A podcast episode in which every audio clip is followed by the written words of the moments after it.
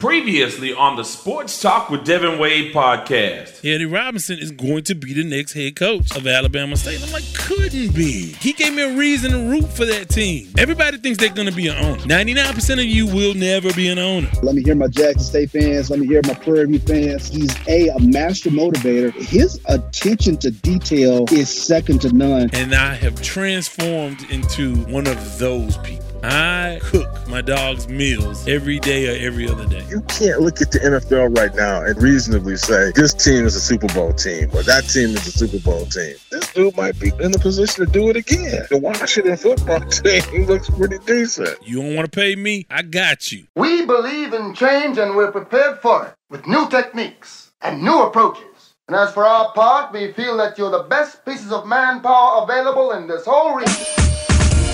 Let it go out there today, baby. Three, two, one. And once again, our mighty ship is back on course. Welcome to the Sports Talk with Devin Wade podcast. Oh, Mama, there goes that man. You the man.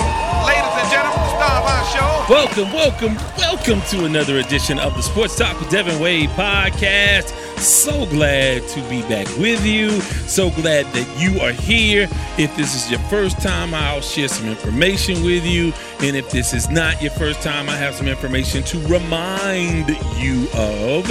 And that is namely uh, the website, phone lines, social media, all of that stuff. That's coming up. But we have a great show for you. I'll tell you all about that in just a second. But let's start with the business at hand. Now, normally, now this is normally, Normally, you can go to wadeswordproductions.com and check out past episodes and learn more about us, about the people who you've heard on the podcast and will hear from on the podcast. Some stuff from the Friday Express and some stage stuff, just a bunch of stuff on that website. Now, that's usually. I will tell you a little bit later on in the show what's going on with the website, but you can't go to it right now. But sort of make a note and that's what we'll do.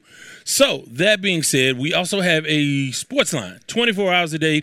If you want to call with a question, comment, suggestion, something you want us to talk about, feedback, uh, who you like, who you don't like, what do you like, and uh, you can do that by calling 832 941 6614. That's 832 941 6614. Also, you know, to be interactive, you can always join us on Facebook on the Sports Talk with Devin Wade, inside of the Sports Talk with Devin Wade group or the fan page. You can check either of those out, and that's a great way to be interactive. We have folks post every single day some great stuff, some obscure stuff, some stuff we needed to be reminded of, and some uh, some smack talk from time to time. So all of that on the uh, Sports Talk with Devin Wade page on Facebook, and finally on Twitter at Wade's Word, W A D E S W O R D.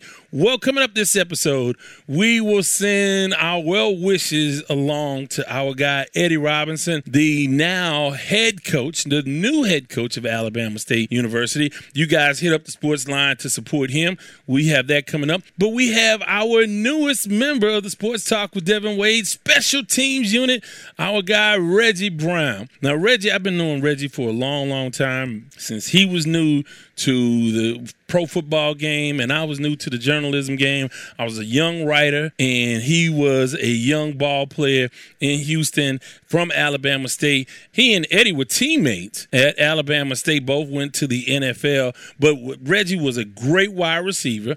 And of course, he knows a lot about a lot of things. So we're going to catch up with him on some swag this time out and some NFL stuff. But he's a man about time. So he knows all about basketball, baseball, and of course, football. So we'll get his take on that and welcome him aboard because I'm excited to uh, converse with him and have you hear my guy, Reggie Brown. That's coming up a little bit later. We, of course, have a Lamont Award for the big dummy of the episode. We'll hear from our resident DJ, DJ Anarchy, and a whole lot more. So, with that, let's get into some headlines.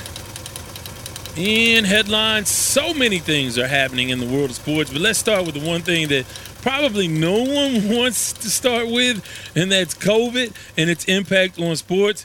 Now, of course, if you've listened to the podcast, you know that I am Mr. COVID. I'm just, I've been on this. I've had doctors, epidemiologists, I've had all sorts of experts, and I have been really beating the drum on getting vaccinated and all that stuff. And I know that some people, for some people, they don't care, or some people are like, rah, rah, go, go, go. And other people like, I'm trying to get away from COVID. Well, we can't get away from COVID, especially in the world of sports. We find out today that Baker Mayfield and Kevin Stefanski, uh, the Cleveland Browns head coach, and uh, of course Baker Mayfield, the starting quarterback, both have tested positive for COVID.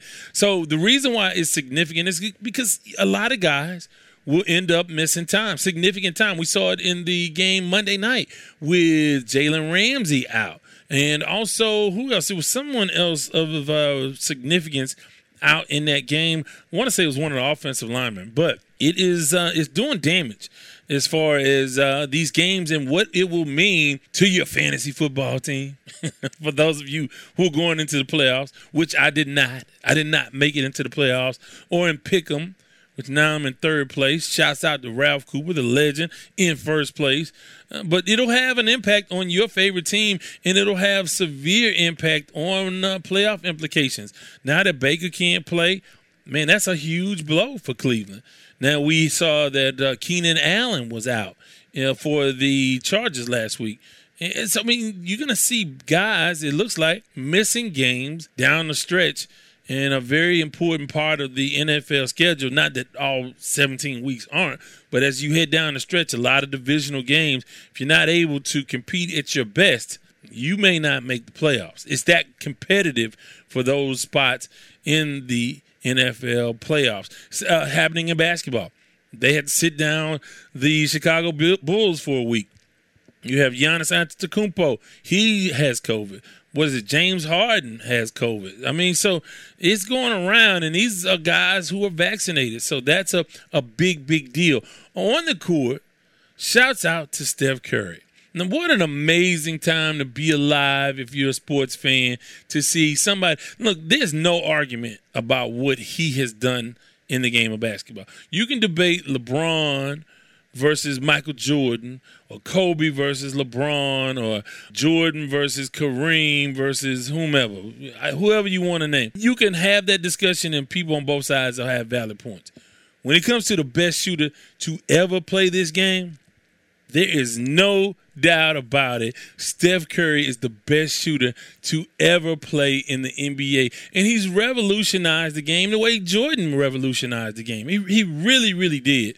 There's seminal players that have made huge, huge impacts in changing how the game is played. You go to Wilt and how he played. And then you look at a guy like Jordan and you look at a guy like Steph. Those are guys that really change how the game is played.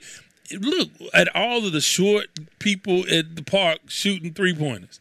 I mean, look at anybody feels like they have a shot now. And it's great because, again, shooting is a skill. It's so much more beautiful and I'm not going to say fun to watch because you love the power and excitement, and athleticism of a slam dunk, but it's something skillful, so skillful about being able to consistently hit that three pointer. You know, you pick that big round ball into that little round hole. you know what I mean? It's a it's a beautiful skill and it's opened up the game. The way he carries himself, it's a beautiful thing to watch how Golden State did their thing. And part of that is his selflessness as a player, but his ability as a shooter is just incredible. It's something to behold, and I don't think there's any argument anywhere about he. You can argue about all the best in this and the best at that. There is no argument that Steph Curry is the best shooter to ever play in the NBA. So congratulations to him for breaking the record in Madison Square Garden, which that's important to them people on the East Coast. You know, they think if it happens in New York, it's just that much more important. It happens at the Garden, or is that the Boston Garden? I don't know. But if, if it happens at MSG, somehow it's just much more important. Whatever. So there's that.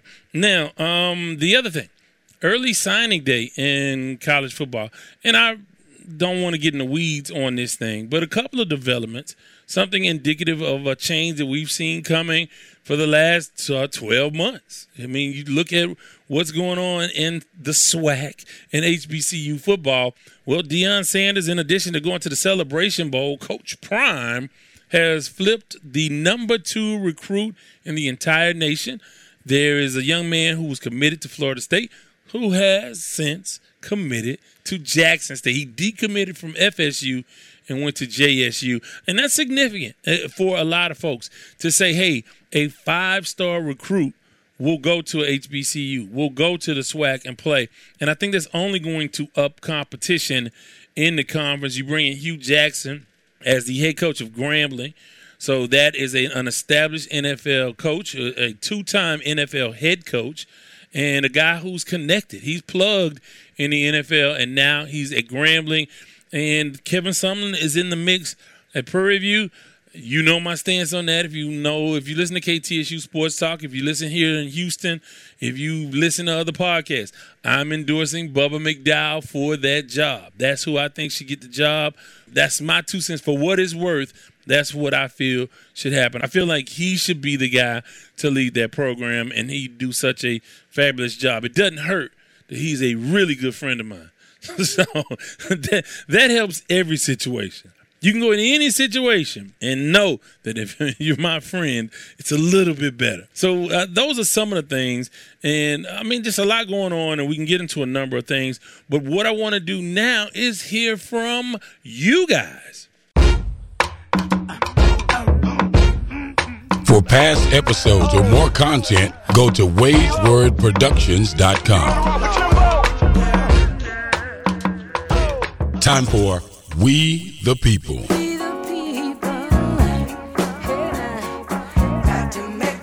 In the We the People segment, we turn to you guys and get your take on things on the sports line. Those of you who've called and left a message at 832 941 6614. And uh, we also ask poll questions on the Sports Talk with Devin Wade group from time to time. And we'll do more of that as uh, we move forward into 2022, almost the end of the year. So it's coming up.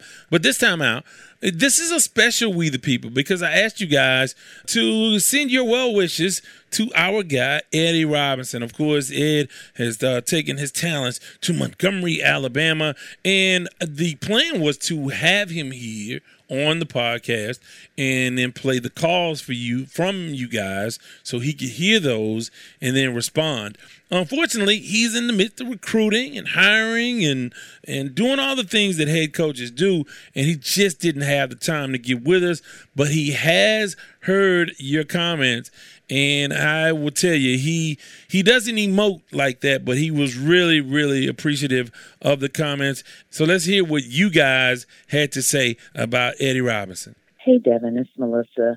I just wanted to call and congratulate Eddie Robinson on his new position. He certainly will be missed on the Sports Talk with Devin Wade. I thoroughly enjoyed when you guys would go back and forth sometimes and agree, agree to disagree, and just disagree. But it's been such an enjoyment to have him on the show or listen to him on your show. And I wish him all the best in his future endeavors. Hopefully, he'll be able to check in every once in a while. And best of luck. Hey, Devin, it's your boy Ray Miller called in to congratulate Coach Eddie Robinson on his accomplishments, especially up until now. I mean, he's been a great guy to listen to on the radio.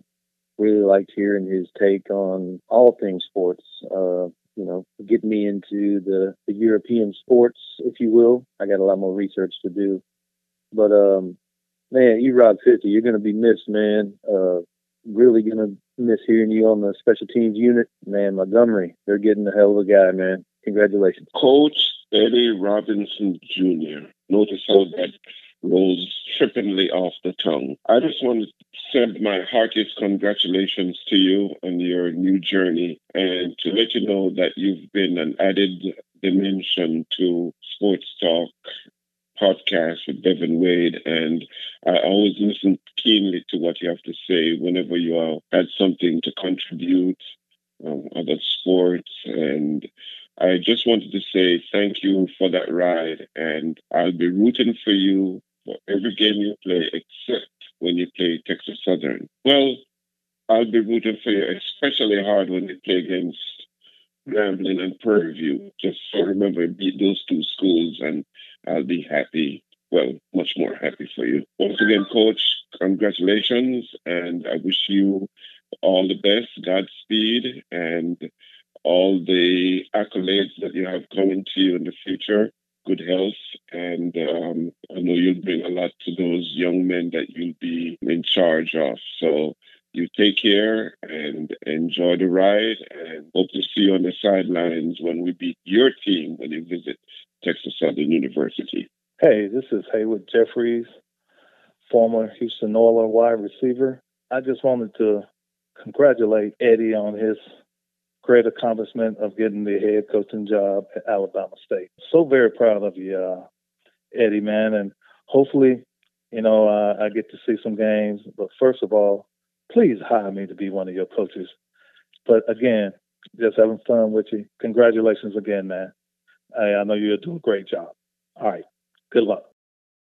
So that's what uh, you guys had to say, and he was really moved by that, and he was really grateful to hear those comments. So let me tell you this: let me before we get out of here, because we still have Reggie Brown coming up, and I'm, I'm looking forward to you guys hearing him. But let me say this: so one of the things, you know, his his nickname, his affectionate nickname by us on the podcast, he was our European sports nerd, and whether that was cycling, the Tour de France, the tour of whatever country or whatever uh, weird things that he was into. Formula One was one of those things. And I have to tell you this I got pulled into that. And I got pulled into that because the final race of the season for the championship the Formula One championship was Sunday morning. I got up at six forty-five. I, I, didn't, I didn't get up for it, but I woke up, and then I said, "Well, you know what? Let me watch this." And it was uh it was Abu Dhabi is where the race was, and Lewis Hamilton, only African American to ever race Formula One, was tied with Max Verstappen. So there was a controversial beginning where Verstappen forced Hamilton off of the course, and Hamilton jumped into the lead. It was a lot going on. It was a very exciting race in the way in it's a relative term because you're talking about Formula One. It's not like NASCAR where you're gonna have seven, eight lead changes. You, you that's not gonna have that. You may have if you get three, and this is just from my my short experience with F1. If you get three or four changes in the lead during the race, it's like an exciting race. You know what I mean? Like it's really a big deal. So okay, so now Lewis Hamilton. Let's just fast forward to the end because I'm I'm done with Formula One and, and they cheated, and I hate the way they did it. And I don't know how this will play out. I guess they're not going to hear any of the appeals. So uh, let's fast forward. Lewis Hamilton leading the race. He's coasting. They're talking about his place in history. I think he has maybe three or four more laps. Verstappen is just not cutting down the gap wide enough. He needed to take off eight seconds uh, uh, uh a lap, and he just didn't have time to catch him on new tires until there was an accident. And what happened was now they had to go under uh, under caution. They had a safety car come out because of car crash. So now all the cars have to slow down, and a lot of folks. I mean, and obviously they catch up. They bunch together. Hamilton in the lead. There's one, two, three, four lap cars behind him, and then Max Verstappen, who's in second place. So the drama is building, right? But it still looks like this may not go green again. This may end under yellow. So the question comes about do you let the cars that were lapped overtake and come back around? Or do you not? Now again, I don't know how they do things specifically, but you know cheating when you and you know mishandling of things when you hear it. So initially they said no, we will not allow overtaking. If that didn't happen, so what happens now is Verstappen not only has to catch Lewis Hamilton, he has to pass three or four cars before he is right directly behind Lewis Hamilton. So that pretty much makes sure that Hamilton will win the race. Because again, all things being equal, nothing happened. He would have had to pass those cars anyway. So they say, no, you're not going to be allowed to overtake. And then after some lobbying and heaven knows what else, Formula One said, well, yeah, we are going to let them overtake. What? What are you talking about? What are you talking about? And of course, in the midst of all of this, Verstappen took a gamble, got fresh tires. Now Lewis Hamilton is on old tires, 43 lap old tires, which again, if even if you don't know anything about Formula One, just take my word for it because I've learned that yeah, that means that Lewis is just not going to be as fast. He's not going to be able to go as fast into the corners and come as fast out of them because he just didn't have the traction. It's, it's just like he didn't have a grip, and so they did one lap, and of course Verstappen won his first championship and his first Formula One championship, and I vowed to never watch Formula One again.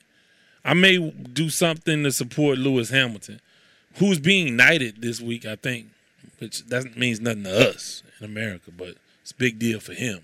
But yeah, Eddie brings that into our lives on the podcast and now they do that foolishness. Just ridiculous. I was so I was really that you know again I have not watched a lot of Formula One. This is the first year I watched it, and I'm not gonna say I'm a, just a huge fan.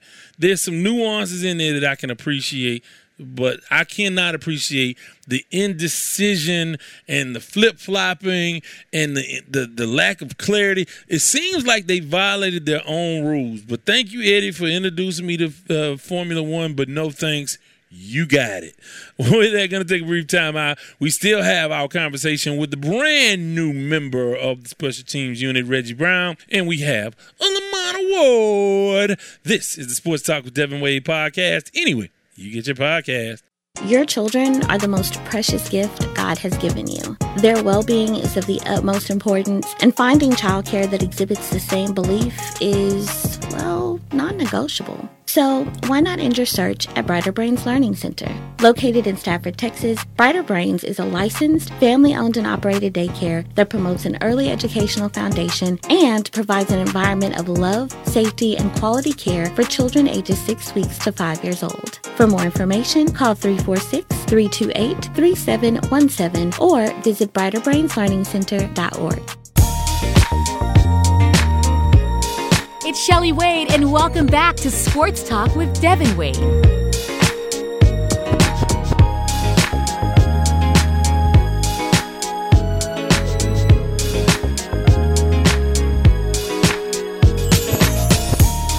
Welcome back, and we have a little bit of uh, breaking news, at least for the podcast. When I started the podcast, this was not breaking news. It's happening sort of as we speak, or has happened and has come to my attention. Urban Meyer fired at Jacksonville, so he's done. What a debacle that whole thing was. But you didn't give a guy like Eric Bieniemy a shot or a number of, of, minority candidates that would have uh, represented your organization a hell of a lot better than Urban Meyer did. He didn't give a damn about none of it, and they ousted him. And uh, not that we'll talk about this further, but I wonder what it will do for the development of Trevor Lawrence as uh, we move forward. So, with that, I want to tell you guys about the website. So again, you know, I, I have come to you guys before. If you want to make contributions, you can go to Liberapay, L I B E R P A Y, one word, Liberapay, and make contributions. I talked about in the past how it's important that we have some financial support to keep uh, doing and going and growing and doing what we do. And one of the reasons why is okay, my website is down. So let me explain to you what has uh, happened to me as it was explained to me. So on my website, I was told that there was copyrighted materials on my website. Then three days later, in which I did not see that email. So three days later, I get another email, and they said, "Oh, you didn't remove it, so we're going to suspend the website until the uh, uh, offensive or copywritten material is removed." Come to find out, what happened is I have a forum on the Sports Talk page on the website and some bot or someone I don't know who did it. I don't I don't think any individual did it to sabotage me, but nonetheless it was done. However, they wouldn't let me back into my account so I can clear it and remove it. He says to me, the guy who I'm speaking to who was not here, he was abroad, and he told me that I would have to hire a software developer to find out exactly what does he say? What do he call? I guess a, a developer, a web developer, whatever, to find out where it is so he can remove it on through the back channels. So obviously, I was frustrated, and I took that frustration out on old buddy. it didn't do me a bit of good, other than he threatened to end the call. Uh, and so now I'll be looking for a developer to fix the website. So normally you can go to wadeswordproductions.com, but you can't now. and maybe by the time you hear this, it'll be fixed. So hopefully we'll work on that and see. But that's why we come to you guys for your support at Liberapay.com and look for the Sports Talk with Devin Wade page. You can make a contribution monthly, one time only, whatever, however you want to do it to keep us uh, going and growing and getting bigger and better and uh, able to do what we do. Going to take one more time out, and I said we were going to hear from our resident DJ, but instead I forgot about this. We have Christmas music from a friend of the show, Terrie Donald. And of course, I'll tell you how you can have your music heard on the website after this message and a little bit of Joy to the World by Terrie Donald. This is the Sports Talk with Devin Wade podcast. Anyway, you get your podcast. Sports Talk with Devin Wade wants to thank our sponsor, Kofi Bankus and CoBank Homes. The vision at CoBank Homes is simple, and it stems from the belief that clients can trust CoBank to guide them to realize one of, if not the single largest investment decision they will ever make their home. CoBank simply looks to build lifelong relationships through service. They do this by using faith, knowledge, and technology to guide clients through the process of achieving their real estate goals. Be it buying, selling, or investing in real estate, contact Kofi at 832 757 7950. That's 832 757 7950. CoBank Homes through Keller Williams.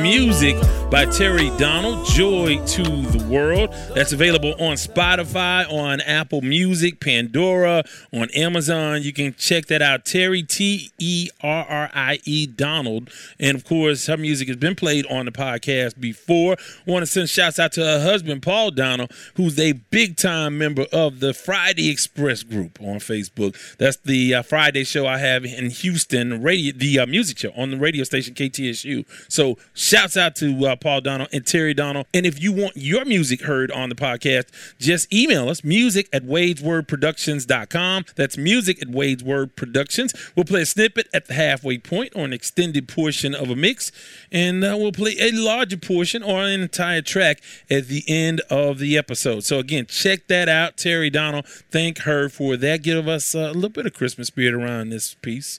With that, want to bring in Reggie Brown and our conversation that we had. And for those of you who are listening for the first time, uh, we affectionately call our group of uh, sort of frequent guests the special teams unit because they have specialties. I have a, a, a, specialist who knows a lot about basketball. Reggie is a specialist because he was a professional football player. We have professional writers, and they all have a special skill set, and uh, thus uh, an affectionate moniker for those uh, wonderful folks and we call them the special teams unit. We'll still hear from all our other folks, but we will hear frequently from Reggie Brown. Here is our conversation.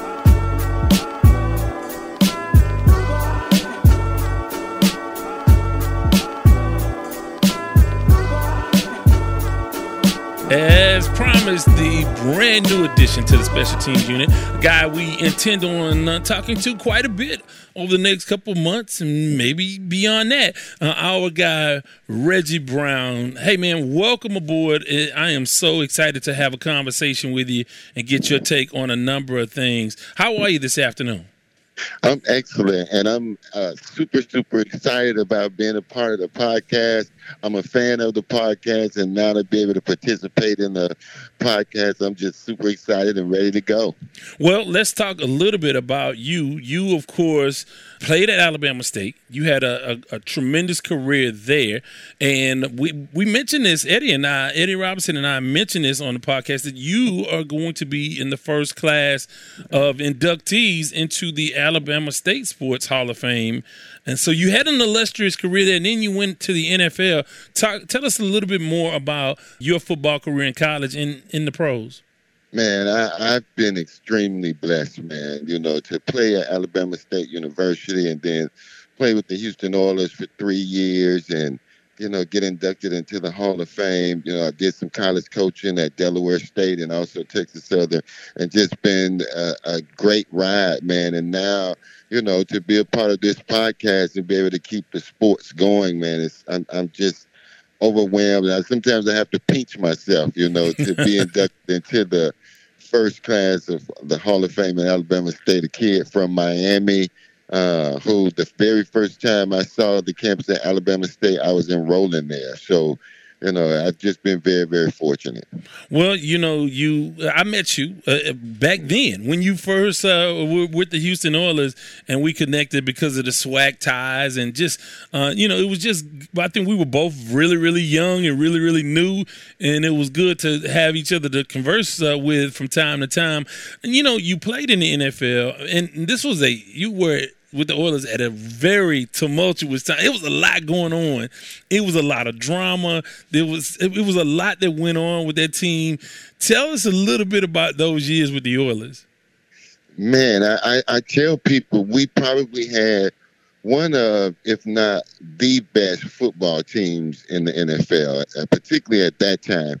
You're talking about we had 11 Pro Bowlers on that team, and you know, we had a good coach and great coaches, but synergy and togetherness means something, man. And we had a lot as a team. We had a lot of great players, but I, I tell people all the time we had a lot of individuals, and individually in a team sport, you're gonna get your butt whooped, and eventually.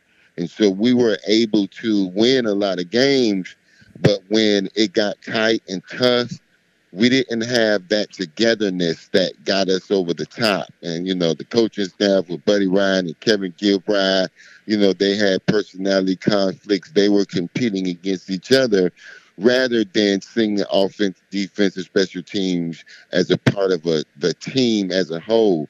And so some of the things I saw, man, I could not believe was happening in the NFL. Uh, but again, it was a great ride. It was a lot of fun but ultimately we never were able to get to the big dance because we weren't together as a team. Well, yeah, and I think, uh, and I, of course, uh, you play this over and over in your mind for me as a as a fan and a budding journalist, and I think one of the things that you point back to is and I think something can be said for what you're talking about, especially when Buddy came and it really changed the energy of that that locker room. It was offense versus defense. You saw scuffles and stuff, and you saw more of it than I did. But you saw those things happen. But I also think that Bud Adams he cut some corners. You didn't have a dependable kicker the whole time uh, during that run. You didn't have, you know, you added Mel Gray a little bit too late, but you didn't have, you know, great specialists uh, in in the return game for some of those years. And it was just you brought in a guy like Webster Slaughter that was a little bit divisive in the wide receiver room. So I mean, yeah, I think there were a lot of things that went in from an ownership standpoint that I think added to that. What's your take on that? Yeah, I, I think that, you know, as a player, uh, particularly myself, being a young player at the time, those weren't things that I was involved in or even engaged in. You know, for me, it was just about trying to make the team and trying to stay on the team. You know what I mean? So a lot of that was uh, probably over my head. I still think that collectively as a team, man, when you're talking about three Hall of Famers on that team and Bruce, Mike, and Warren, you're talking about Haywood, Ernest, and even though Webster was divisive, he was a great addition to the to the offense, you know. And then you had Lorenzo White. Defensively, you had all of those guys, William Fuller. So uh, I think that we had enough in terms of the players that we had. You know, no no team is going to have everything that you want or need. But I really think it just goes back to we were a, a lot of great players, but individuals. And there was no one to be able to bring everybody together. I'll give you a perfect example. I remember the Buffalo game when uh, things got rough, and you know, we, everybody remembers that game. We were up 35 to three, and all of a sudden, you know, the score is 35 to 21 or something like that.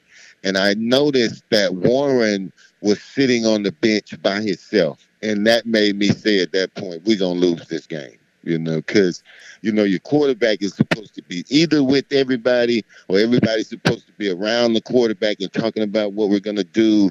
And Warren was by himself the whole time that they were coming back. And there was never a let's get together and let's, you know, fight together. There was none of that. It was just go out, three and out, they score, and nothing changed. And I, I remember that. That reminds me of how we just weren't together as a team collectively. And uh, just to clarify on the Webster Slaughter thing, I don't think he individually was divisive. I think bringing in a guy that really torched the the Oilers when he was with the Browns, he just torched the team. And then, yeah. uh, of course, you had the departure of Drew Hill, and that that rub some of the guys, especially in the receiver room, the wrong way because Drew was such a. And I, I know Warren loved having Drew as a receiver as well. Now I talked to Eddie. He said that you. He mentioned he said, "Oh man, he had the best hands anybody ever played with." Now let's talk about that receiver room because again, you had some tremendous receivers when you talk about PC Pat Coleman. Uh, you had Curtis Duncan, you had Haywood, you had Ernest, you had Webster. Talk a little bit about what what was it like to be in that receiver that receiving group. It was nuts, man. I mean, you're talking about personalities galore. Haywood didn't seem to care about anything. I mean, he was just a happy-go-lucky guy. You know, come Sunday, he's gonna be ready to play. But during the week, you know, he was just a fun guy. You had Curtis Duncan, who was ultra serious. Ernest Givens, man, just a nutcase. You know what I mean? but in a good way. Right. But in a good way. You know what I mean? And so, and then uh, Webster again, and I think one of the things that you may be speaking of is Webster was such a competitor that that could have, along with torching the Oilers prior to getting there, could have rubbed some people the wrong way as well. Because this dude, I mean, he competed on everything. If you were playing marbles, he competed, and you know he he didn't see it as all oh, we just playing. He was trying to win, and so the, the, the receiver room was was phenomenal the whole time I was there. But just a great bunch of guys, great talent in the room, and again enough to get us to the Super Bowl. Yeah, I remember. Like I know y'all. What I think what Tuesday nights or Thursday nights was receiving night where y'all all y'all would hang out uh, uh, or, or Thursday night. Thursday exactly. night. Yeah, I remember. Remember the game they played on with uh, with the numbers. Was it Mordai or uh, and and you would throw Mordai, yeah, yeah, and Chingwe and Trey, yes. Octo, Novine, and yeah, yeah, that that was something that got really competitive over at Bennigan's a couple, a couple yes. nights. So yeah, yes, indeed. Yes. Wow, you remember that? That just brought back some really good memories to me. Just being over there at Bennigan's with all the receivers, and if you remember, it you know all of a sudden the DBs started showing up and the offensive linemen started showing up, and so it really turned into a thing. And it's unfortunate that it didn't translate to team togetherness as we went through that run. Yeah, and, and you can replay the Buffalo game and the Kansas City game over and over again, and Man. it's it's it's just the agony that we'll have to live with as Houstonians, and, and for you, a former Houston Oiler, uh, something you just have to have to live with. It's still the worst. I mean, it was just the worst thing ever. But I want to shift gears a little bit because what's important, and there's been a lot of buzz about the SWAC. The SWAC is blowing up in ways that probably surprises you. I know I've been calling games for 30 years. It surprises me. It's just an amazing time for the conference. What's your take on what you're seeing with all this energy around the Southwestern Athletic Conference? Well, I think that, you know, I don't want to belabor the point with, with Deion at prime time, but I think what he did for the conference is is help us to kind of regain some of our glory. You know, prior to in the 80s, the 70s, 80s, and 90s, SWAC was the ticket. But with the advent of pushing sports on TV and we weren't able to get those TV contracts, et cetera, et cetera, we kind of got lost in the shuffle. Deion has brought that back. And, you know, it has brought back excitement, you know, not just to Jackson State, but to all HBCUs. And I think it's forcing, which it should not have had to do. So I'm going to say that it shouldn't have taken Deion to come to the SWAC. The SWAC is a, has a very, very proud tradition. The SWAC produced Jerry Rice, Walter Payton, Steve McNair. Yeah.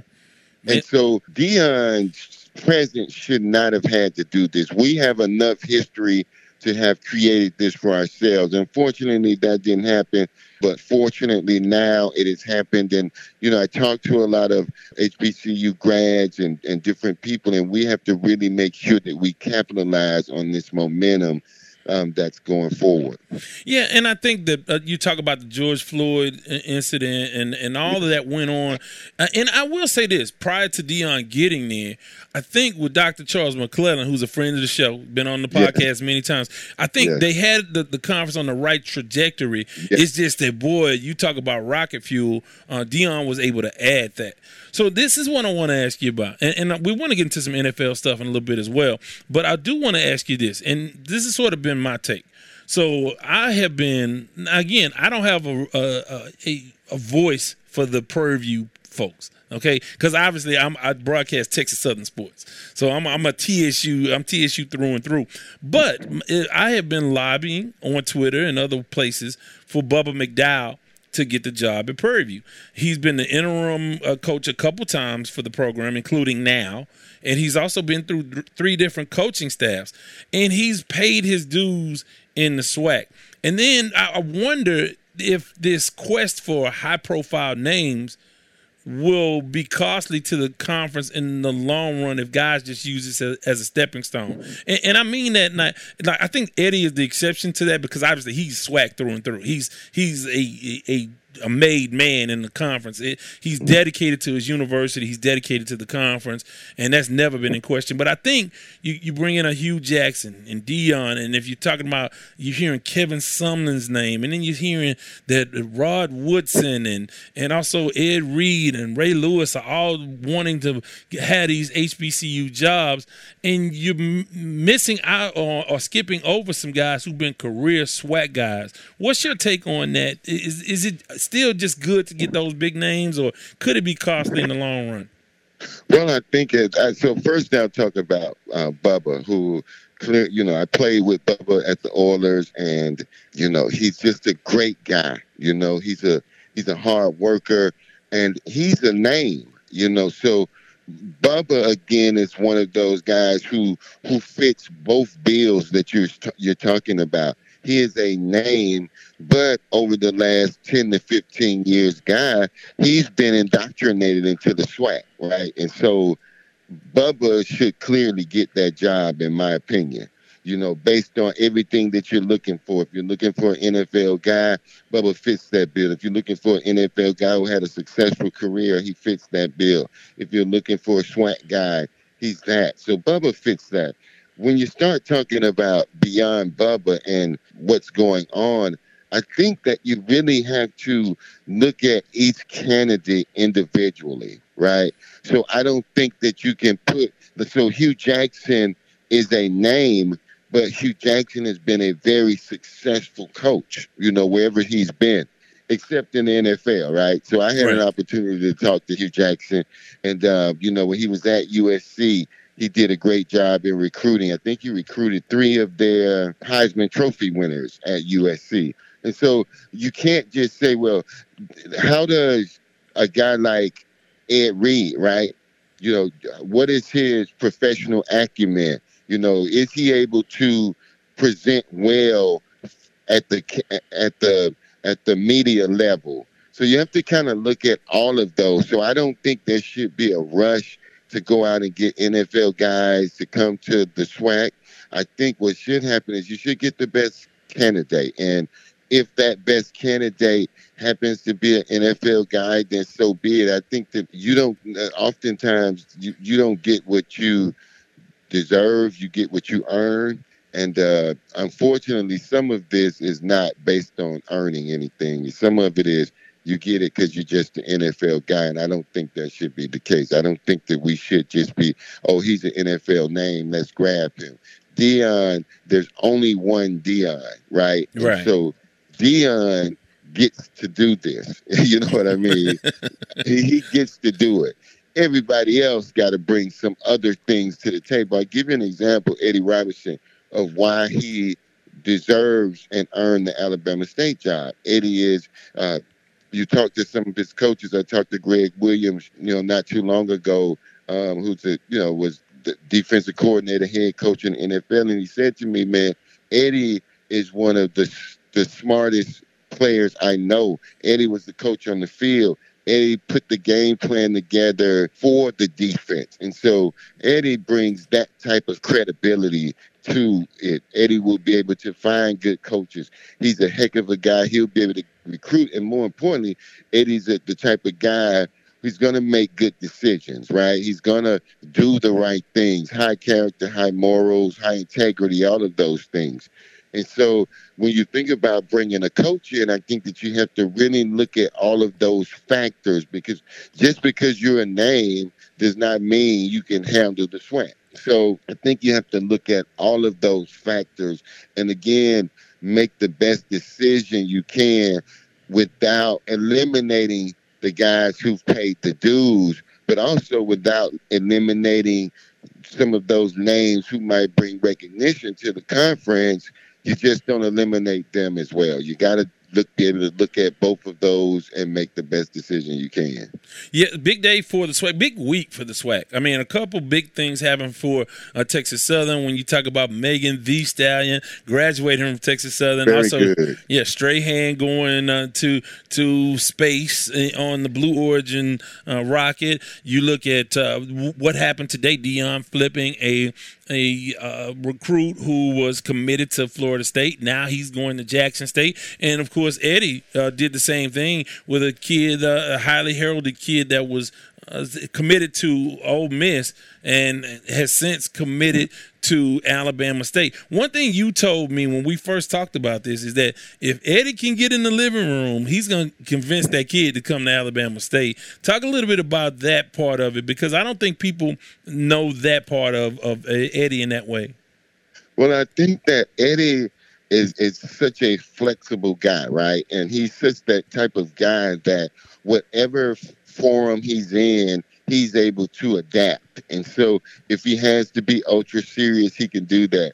Uh, this guy is a comedian when it comes to telling those jokes, but again, it's in the environment that he's in. So he'll be able to meet those kids and their parents at their needs. You know, he'll be able to talk to them in a way that they can understand why Alabama State is the best university for their kid. And more importantly, why is he the best coach to help grow and get their son ready and give them whatever opportunities they're looking for. And so that's the, the, the great thing about Eddie. He's just such a flexible guy. He's able to meet people at their needs and give them exactly what they need to be successful. And I think he'll do that as a recruiter as well.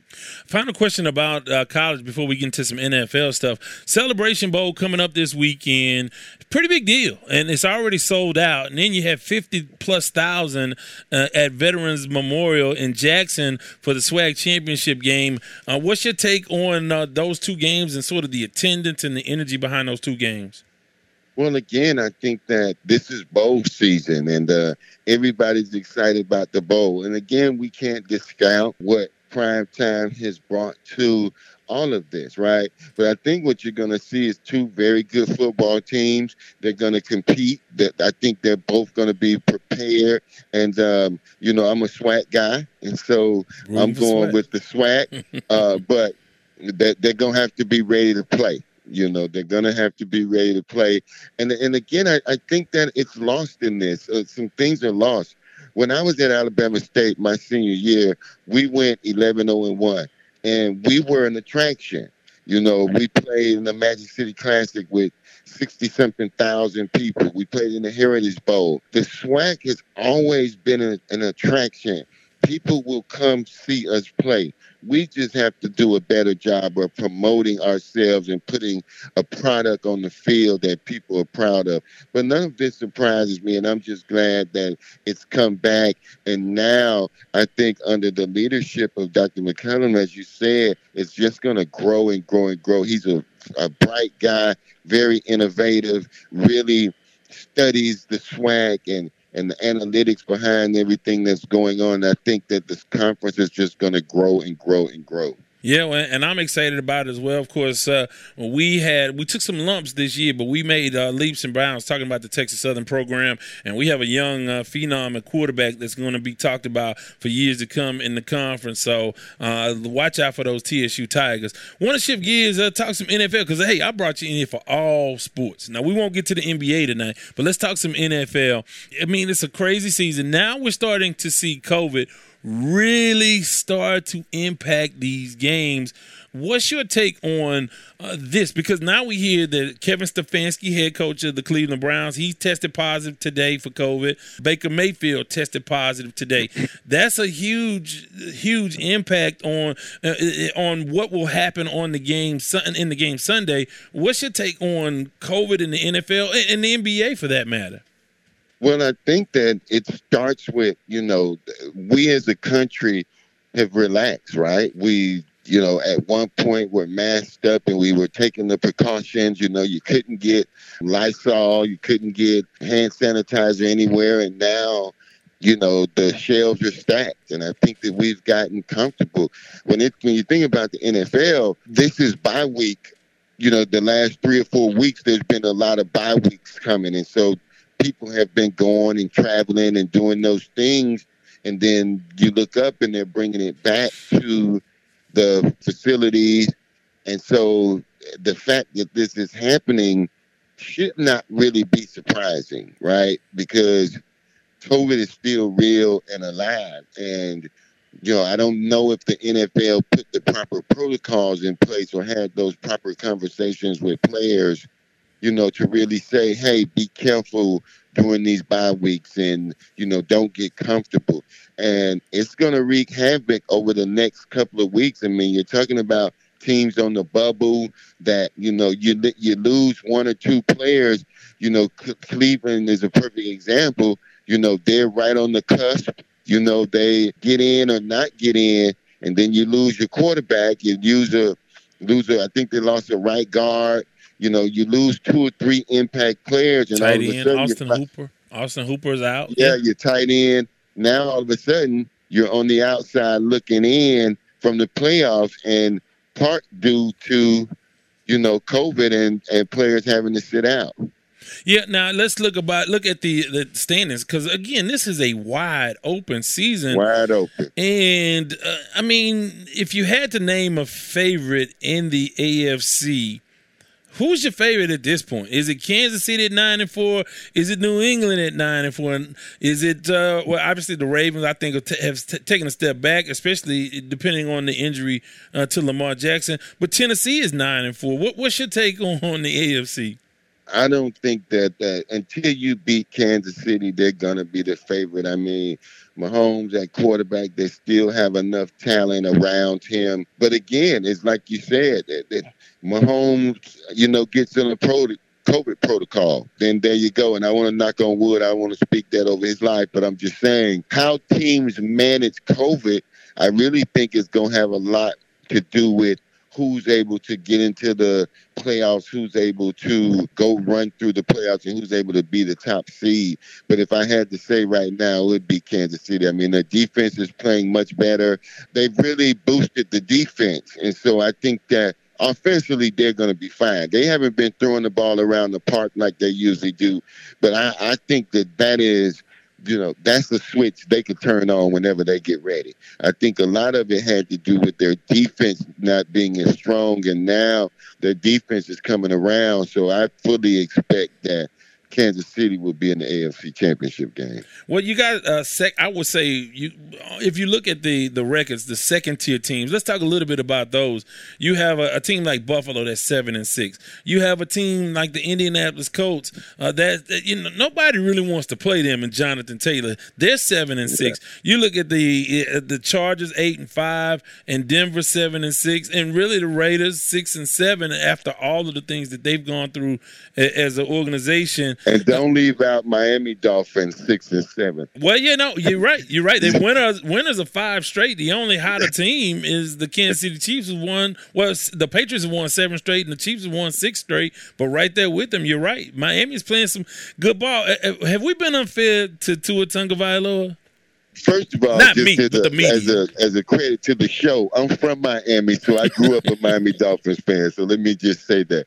But I, I do. I think that a lot of times is Mac Jones a great quarterback, or is he in a great system? And I think that with Tua, Miami over the last two years has not done a great job with him. You know, they haven't given him talent. They still have not addressed the offensive line. In the last two years, he's been the most sacked quarterback. But I think that now they have at least developed some form of an offensive identity. They they know to get the ball out of the, out of his hands quickly because they can't protect for him and they don't have the players to that. They don't have a running game, so a lot of it is smoke and mirrors. But I think over the last five weeks, he's proven that he's a capable quarterback, and I just hope that they get some wrap him around some talent because that's what the NFL is about. And you know, this is not about X's and O's; it's about Jimmys and Joes. Do you have some players? And so I think that the NFL has devalued him based on what he had around him. You know, over the last two years. And I think the addition of Jaylen Waddle has really helped his growth um, as a quarterback. Yeah, and I think, I mean, of course, they were in the middle of the Deshaun Watson trade rumors, which I don't, I don't honestly believe because, again, when we won't dive into that rabbit hole, but I don't think that the market was as strong for him as, as people thought. Uh, but Miami was in the mix. One of the teams, the main team that was uh, reported to be in the mix to make that trade, really almost giving up on uh, Tua Tagovailoa with less than two years. And and remember, he's been injured. He's you know he's still you know not at his physical peak yet, and, and I think he's recovered from some big time injuries. Uh, I mean, so yeah, I, I think that's un, a little bit uh, unfair uh, the way he's been treated.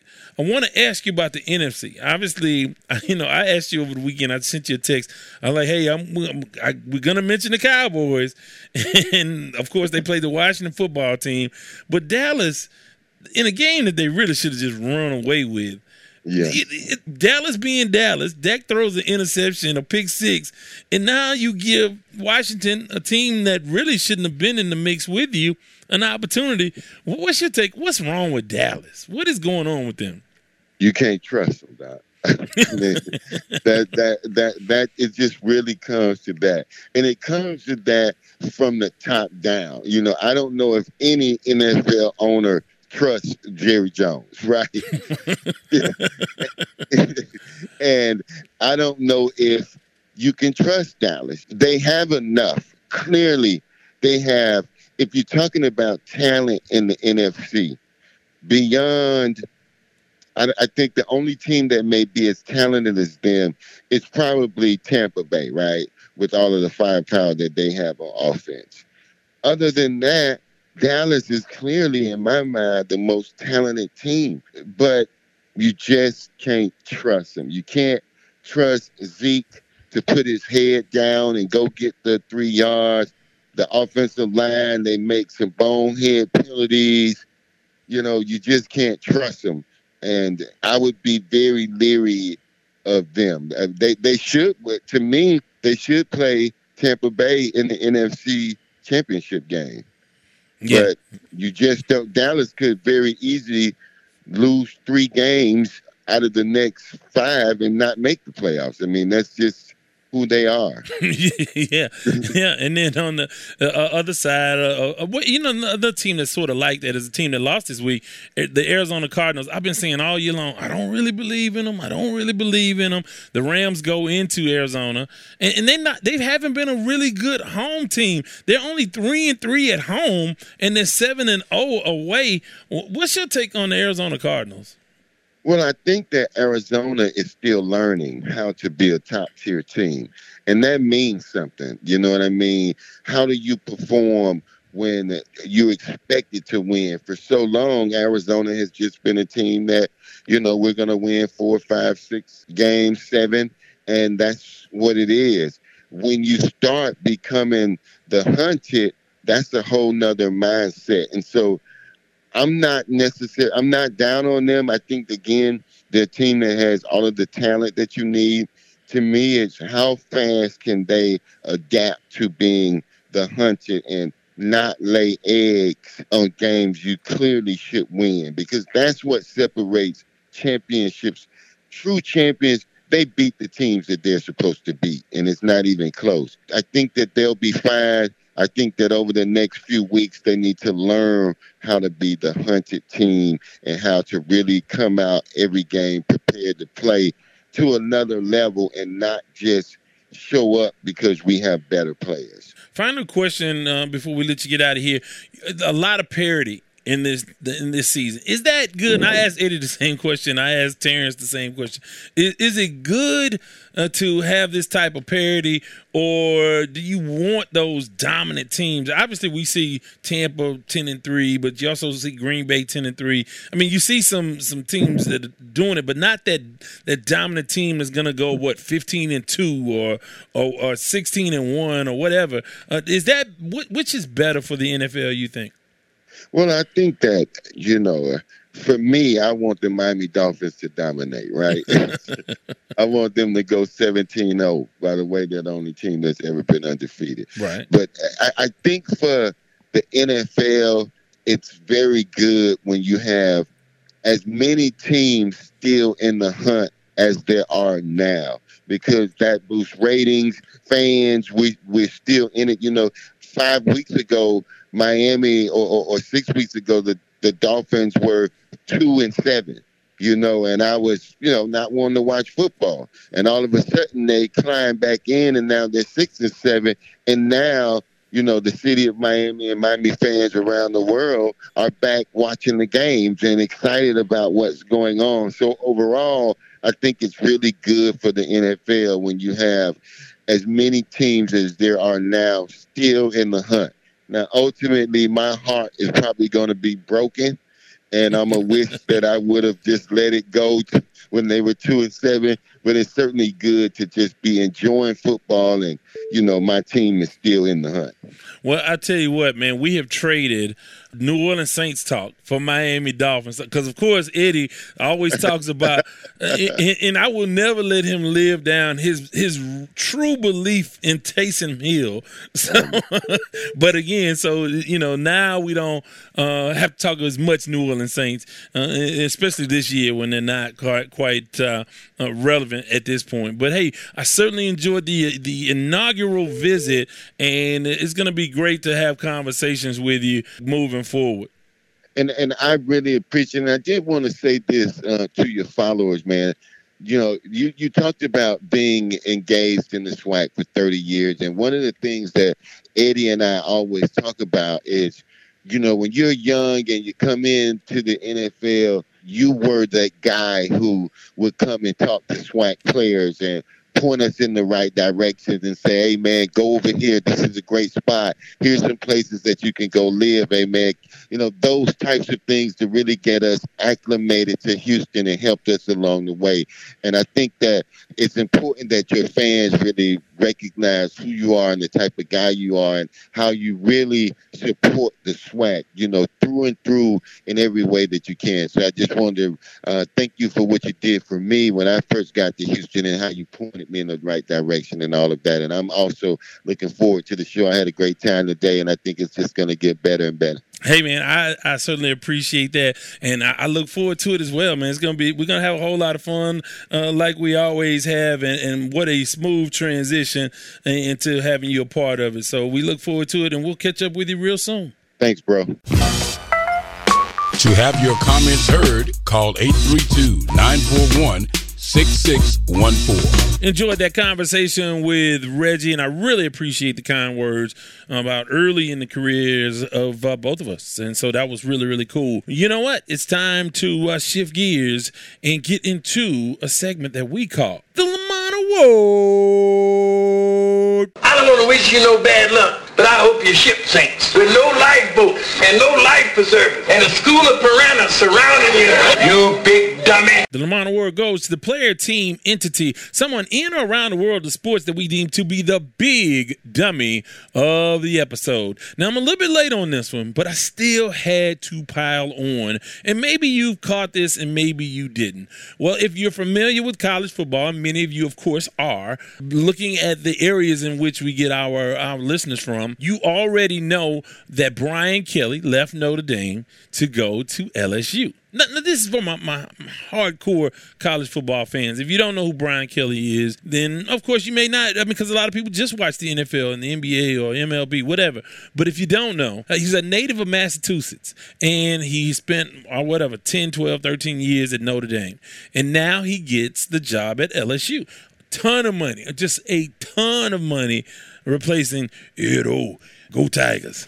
Uh, uh, well, Ed Orgeron, he couldn't stay on top long enough. He, I guess he enjoyed the the fruits of his labor a little bit too much, and they run him off away from LSU, and they replace him with Brian Kelly. Well, if, if you've seen this, you know what I'm talking about. If you haven't, Brian Kelly, in his first weekend in Baton Rouge, he goes to a basketball game and addresses the crowd. And what ensued ensured that he would be a Lamont Award recipient. Here's what he said. It's a great night to be a Tiger. I'm here with my family. Now that's just a brief, brief, brief clip of what he did. And if you don't, if you're not really paying attention, did you catch the accent? My family, my family. And it's just tremendously insulting to the people of Louisiana. So you think that we only want coon asses to be our head coach? Is that what you think? You think that we only want folks that are from New Iberia or St. Martinville or, or you know, Thibodaux, Louisiana to be our head coach? No, they hired him. They he was a known entity. They just want him to win games. Because guess what? Alabama doesn't have a coach with a southern drawl. They have Nick Saban. And if you want to replicate that, and apparently you're trying to by bringing in Brian Kelly, you are doing it with the wrong kind of dude. This guy is something else, man. How condescending is that? Like, you're to pander to them like that? Like, you're from Massachusetts, dude. Now, my family, it's just insulting to me, and I don't know how LSU fans feel about it. It's embarrassing. It really is embarrassing that your coach came out and did that. To think that he had to pander to folks like that. But for that reason, you are a big dummy. You big dummy.